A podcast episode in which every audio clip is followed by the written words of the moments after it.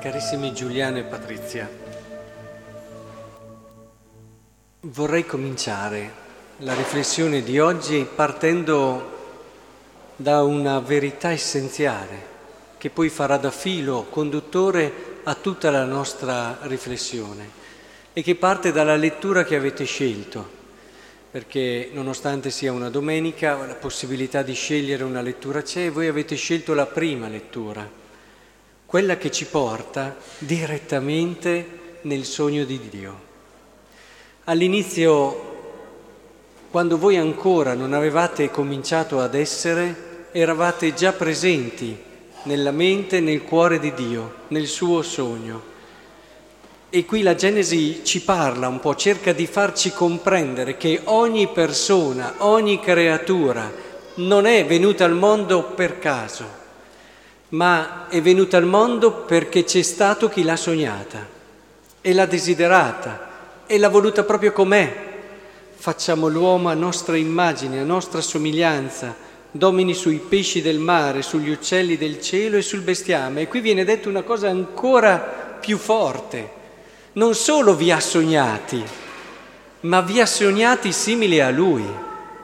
E quindi in voi c'è qualcosa che ci parla di Dio in un modo totalmente unico. Quando guarderai Giuliano, Patti, ricordatelo, che come penso che tu sia quella che lo conosce meglio di tanti altri, c'è sempre la mamma che in questo è un po' concorrente, però eh, tu ricordati questo, in che cosa Giuliano mi parla di Dio, scoprilo sempre meglio, magari è già colto tante cose, ma magari ci sono ancora più somiglianze con Dio che verranno nella vita insieme, nella vostra storia d'amore. E viceversa anche per Giuliano, lo stare compatti, il conoscerla sempre meglio, diventerà certamente l'occasione meravigliosa e bella di scoprire quella bellezza che gli parla di Dio. Quante volte Giuliano mi dici ma com'è bella la Patti, me l'hai detto tante volte. E in questo senso già questo ti parla di Dio, già questo ti parla di Dio, della sua bellezza. E pensate che in questo sogno Dio ha desiderato anche che il vostro volervi bene parlasse di Lui, il vostro volervi, servirvi, amarvi diventa il luogo che qui sulla terra parla forse più di tanti altri di Dio e del suo amore per il suo popolo. Tutti i vostri amici che vi saranno accanto e conosceranno sempre meglio il vostro amore potranno dire, guardando voi, abbiamo conosciuto meglio l'amore del Signore per il suo popolo. Questo è il sogno di Dio e credetemi che quando Dio sogna qualcosa eh, non è un qualcosa di così semplicemente sentimentale oppure di fantasia. Quando Dio sogna, l'avete visto, crea. Ecco, per non dimenticarvi questo vi do un consiglio. Avete due, chiamiamole realtà, che poi arriviamo a capire che sono persone, che vi aiuteranno in modo speciale a ricordare che siete parte di un sogno, i vostri figli. Tutte le volte che guarderete gli occhi dei vostri figli, dei bambini, io credo che Dio abbia immaginato anche che cresciamo, che diventiamo bambini, con la psicologia dei bambini, perché ricorda all'uomo questa possibilità di sognare. Veniamo da un Grest che è finito l'altro ieri.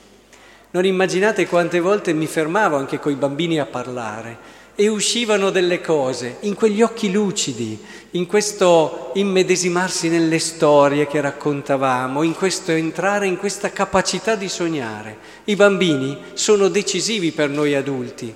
Non dimenticatelo mai, non snobbate magari il fatto che ancora devono conoscere la vita, devono diventare persone mature che sanno anche nel loro essere bambini, ci possono aiutare a mantenere la capacità di sognare, ma soprattutto la memoria di un sogno che ha dato inizio a tutta la nostra storia.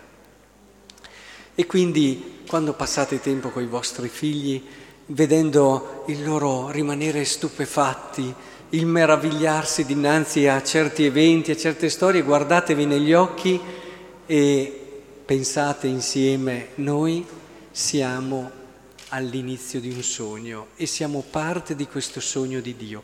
E questo sogno, come poi la liturgia, che sapete che le letture non sono mai a caso, eh, la liturgia di oggi ci dice, è un sogno che ha un grande respiro, che è il respiro della libertà.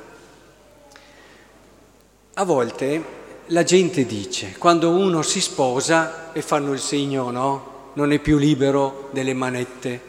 Ha mica capito niente del matrimonio. Ha mica capito niente. Il matrimonio, se vissuto male, può portare a questo, ma ho almeno questa sensazione. Ma il matrimonio, vissuto bene, è una via di libertà, una profonda via di libertà Dobbiamo uscire dall'idea che la libertà sia fare quello che ti pare. Lo dice qui San Paolo nella lettera ai Galati. Dice, la libertà non è un pretesto per fare quello che vuoi, eh? lo dice chiaramente. Non è il libero arbitrio, chiamiamolo così, per dargli un nome. La libertà è invece quel percorso che ti permette, perché hai alla radice l'idea di non esserci a caso, ma per un sogno, come dicevamo prima e quindi questo sogno ti dà chiaramente una, una linea, un percorso, una via nella quale tu sai che ritroverai e scoprirai tutta la verità di te, perché dove c'è la libertà c'è la verità, se non c'è la verità non c'è la libertà. Scoprirai quello che sei, perché ci sei al mondo, verso dove stai andando e lo vivrai fino in fondo. Ecco, così sarai libero, perché sarai pienamente uomo. Quando invece non c'è questa chiarezza, quando non c'è questa consapevolezza, si confonde la libertà appunto con la possibilità di assecondare tutte quelle che possono essere le proprie voglie, i propri capricci, oppure le proprie... E questo non è libertà, non è libertà, perché spesso l'uomo che ne risulta alla fine è invece un uomo separato, un uomo distrutto, un uomo che non è completamente, pienamente realizzato nella sua pienezza. Ecco, la libertà, il matrimonio, attraverso anche i sacrifici che vi impone, attraverso quel movimento di uscire da voi stessi e vi obbliga perché siete lì spalla a spalla, eh, vedete, imparate a vedere questo cammino, questa palestra che tutti i giorni, anche con la venuta dei figli, siete eh, portati a fare come quella palestra che vi rende persone, quella palestra che vi renderà capaci di amare, perché nella misura in cui sapete donare voi sarete liberi, nella misura in cui saprete fare dono di voi stessi sarete liberi. Non è libero chi non sa amare, non è libero, lo, magari lo pensa, ma non lo è e perché l'amore non sia solamente una cosa che ci si racconta, occorre una palestra. Il matrimonio è una delle migliori palestre. Per questo imparate a vedere il vostro stare insieme come la via privilegiata dove scoprirete nel sogno di Dio la parte più bella di voi.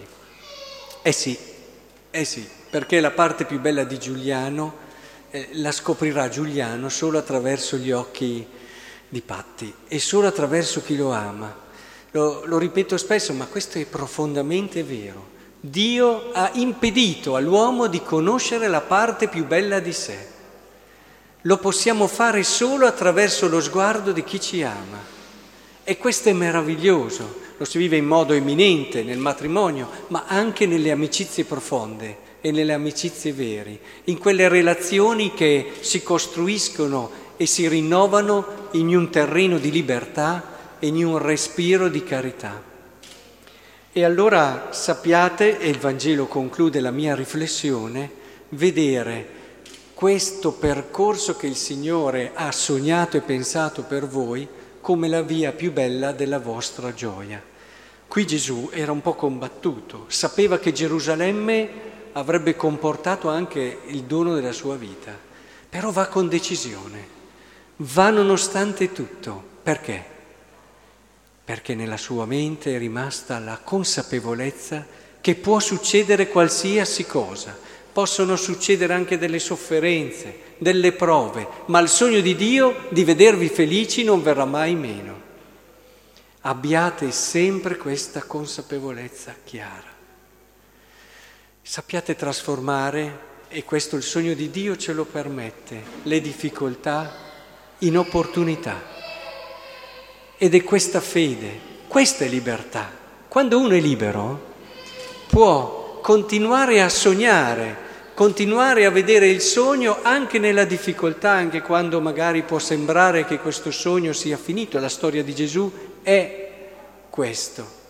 Quando uno è libero invece ha proprio questo, vede questo sogno, non si disorienta e sa che questo sogno non è finito e che diventerà un sogno ancora più grande, un sogno ancora più bello.